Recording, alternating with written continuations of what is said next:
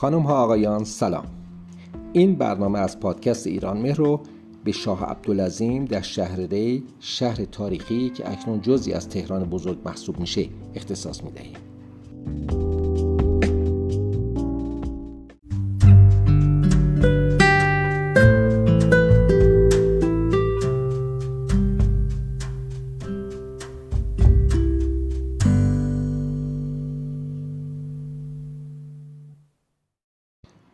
شهرستان ری یکی از شهرهای مذهبی و بسیار ارزشمند تاریخ ایران محسوب میشه که در دوران مختلف از ارزش و اهمیت والایی برخوردار بوده. این نقطه از کشور عناوین مختلفی از جمله پایتخت مذهبی زرتشتیان پایتخت تابستانی اشکانیان پایتخت آلبویه و پایتخت ارزشمند حکمرانان سلجوقی رو در کارنامه خود به ثبت رسونده. البته در دوران اسلامی به ویژه پس از حکومت سلجوقیان از اهمیت اون کاسته شده. اما اونچه که امروز این شهر رو به یکی از محبوب ترین مقاصد گردشگری مذهبی در سراسر ایران تبدیل کرده حضور آرامگاه امامزاده عبدالعظیم حسنی است که در بین مردم به شاه عبدالعظیم شهرت یافته است. البته علاوه بر بارگاه این عالم شیعه بزرگان دینی، علمی و هنری بسیاری در این شهرستان مدفون هستند. عبدالعظیم حسنی از نوادگان حضرت امام حسن مشتبه علیه السلام است که با چهار واسطه از نوادگان حضرت علی علیه السلام محسوب میشه. ایشان در سال 173 هجری قمری در شهر مدینه متولد شده و نزدیک به هشت دهه و با درک امامت چهار امام معصوم امام موسی، امام رضا، امام جواد و امام هادی سلام الله علیها در سن 79 سالگی به دیار باقی شتافت.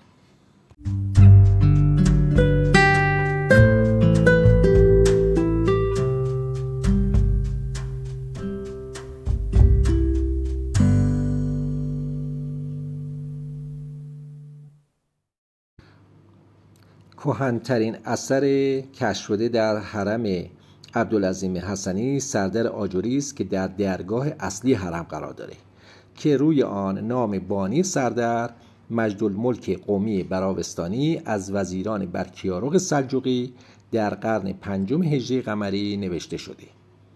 همچنین در سمت چپ درگاه مذکور کتیبه قرار داره که به بازسازی و تعمیر بنای بقعه در نیمه دوم قرن دوم هجری قمری و به همت محمد ابن زید دایی علوی اشاره شده.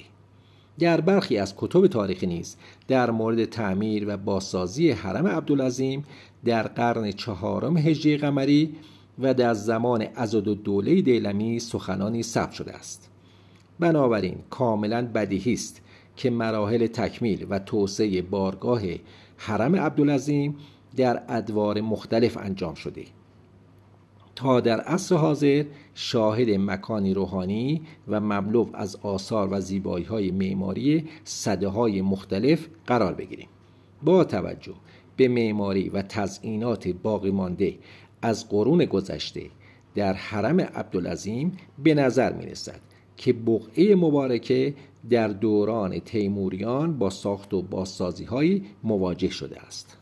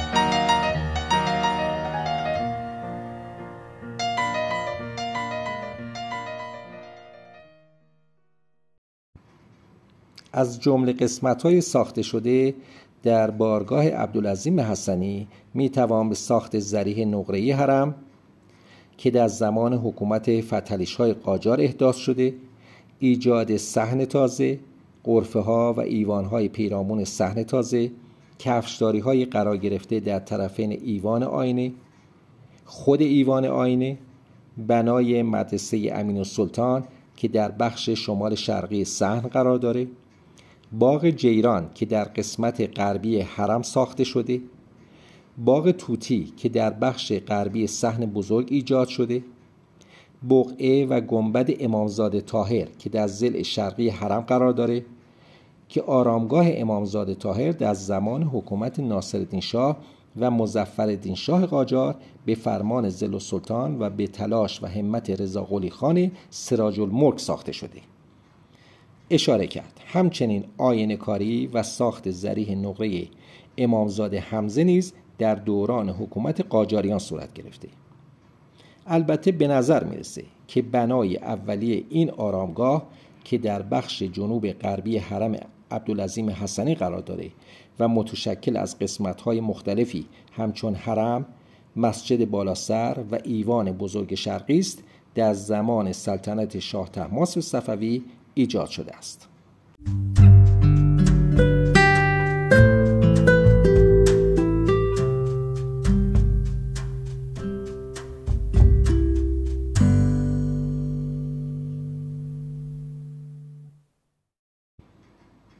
پدیده بسنشینی یا تحسن در حرم شاه عبدالعظیم از پدیده های جالب توجه در تاریخ معاصر ایران و به ویژه دوره قاجاری است به دلیل اعتقاد و حرمت خاصی که پادشاهان قاجار به شاه عبدالعظیم داشتند حرم عبدالعظیم حسنی همواره مکانی جهت تظلم خواهی و تحسن افراد مختلف از جمله مخالفات حکومتی در دوره قاجاریه بوده.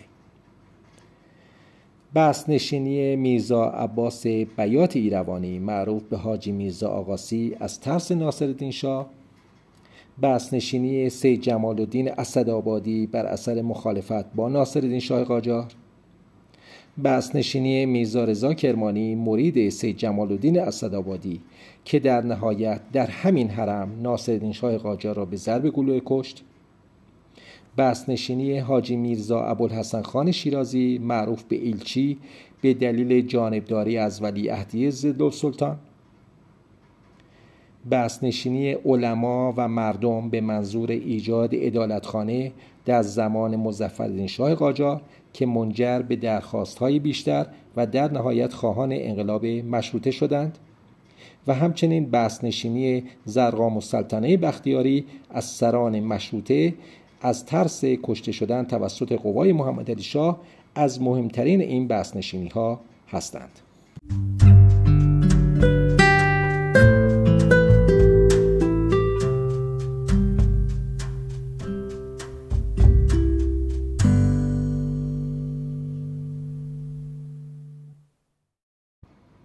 به نظر می رسد مهمترین اتفاقی که در طول تاریخ در داخل حرم شاه عبدالعظیم رخ داده ترور ناصرالدین شاه قاجار بوده است. ناصرالدین شاه در پنجاهمین سال روز به سلطنت رسیدنش به زیارت شاه عبدالعظیم می رود و در آنجا به وسیله میرزا رضای کرمانی کشته می شود اما ماجرای قتل ناصرالدین شاه از اونجا شروع میشه که میرزا رضا کرمانی که برای شکایت از حاکم کرمان به تهران آمده بود در جریان این کار مورد آزار نایب السلطنه وقت یعنی کامران میرزا قرار گرفت و مدتی در زندان محبوس شد. وی پس از آزادی جزو مریدان سید جمال الدین اسدآبادی شد و به شدت تحت تاثیر تعلیمات وی قرار گرفته.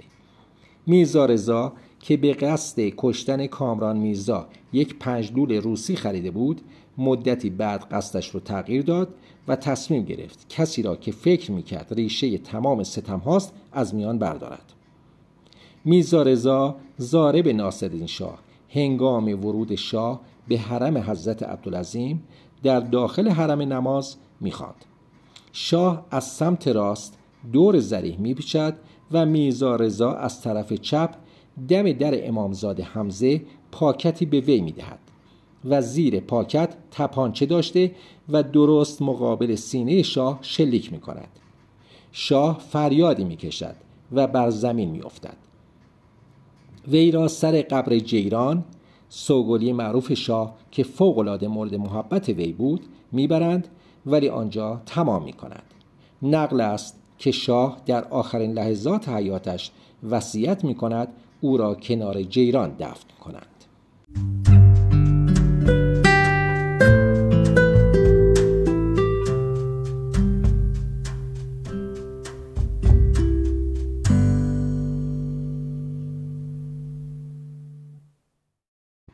بسیاری از عالمان و مشاهیر اسلام و ایران که از بزرگان عصر خود بودند پس از رحلت در حریم حضرت شاه عبدالعظیم حسنی در شهر ری مدفون شدند که نام تعدادی از آنان رو در اینجا ناصر شاه قاجار شیخ ابوالفتوح رازی آیت الله شاهآبادی محمد تقی فلسفی واعظ معروف امیره فیروزکوهی شاعر قائم مقام فراهانی شیخ محمد خیابانی ادیب الممالک فراهانی اسماعیل آشتیانی شاعر استاد بدی زمان فروزانفر ستارخان سردار ملی سید ضیاءالدین تباتبایی استاد عباس اقبال آشتیانی استاد عبدالعظیم قریب استاد غلام حسین رهنما آیت الله مشتبا تهرانی آیت الله عبدالکریم حقشناس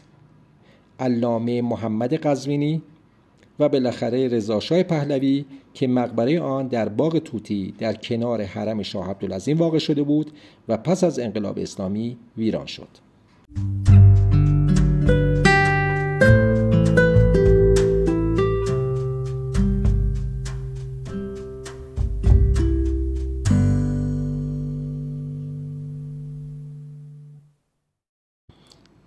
اما قسمت خوشمزه این پادکست. هنوز هم خیلی ها با شنیدن اسم حضرت عبدالعظیم و شهر ری یاد ماشین دودی و بوی کباب و ریحون اون میافتند. حتی قبل از اینکه ماشین دودی با اون همه ابهتش تهران رو به شهر ری وصل کنه و سیل مسافران تهرانی رو به شهر ری بیاورد خیلی ها برای زیارت و سیاحت و خوردن کباب و ریحون به وسیله گاری یا پای پیاده خود رو به شهر ری می رسوندند و بعد از تناول نان داغ و کباب داغ معروف شاه در محوطه مصفای باغ توتی استراحت می کردند و تا هوا تاریک نشده با همان وسیله‌ای که آمده بودند قصد رفتن می کردند. داستان کباب شاه عبدالعظیم از اونجایی شروع میشه که پای ناصر شاه قاجار به زیارت حرم حضرت عبدالعظیم و امامزاده حمزه باز میشه. داستانی که توسط دوست علی خان معیر الممالک از نوادگان ناصرالدین شاه قاجار نقش شده. بدین مضمون. ناصرالدین شاه 87 همسر داشت که چهار نفر از آنها رسمی بودند و بقیه سیغه شاه. وقتی شاه قصد زیارت از حرم حضرت عبدالعظیم در شهر ری رو داشت پیش خدمت های او مجبور بودند روز پنجشنبه به آن منطقه بروند و هزار تا دو هزار کباب را بر اساس دستور شاه برای او همراهان همسرانش و خدمه ها آماده کنند. کباب هایی که همراه با سبزی و ریحان شاه عبدالعظیم سرو می شد اینطور شد که سنف کبابی و کبابپزی در حرم عبدالعظیم حسنی چنان به راه افتاد که همچنان کبابی های شهر ری شهرت خود را حفظ کردند و از قبل آن ضرب المثل هایی مثل تعارف شاه عبدالعظیمی نیز به وجود آمده.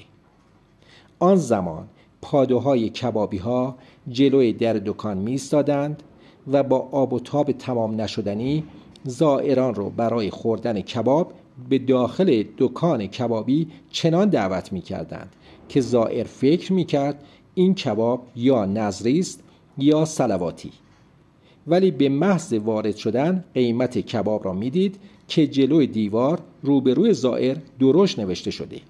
از اینجا بود که تعارف شاه عبدالعظیمی بین اهالی تهران رواج پیدا کرد.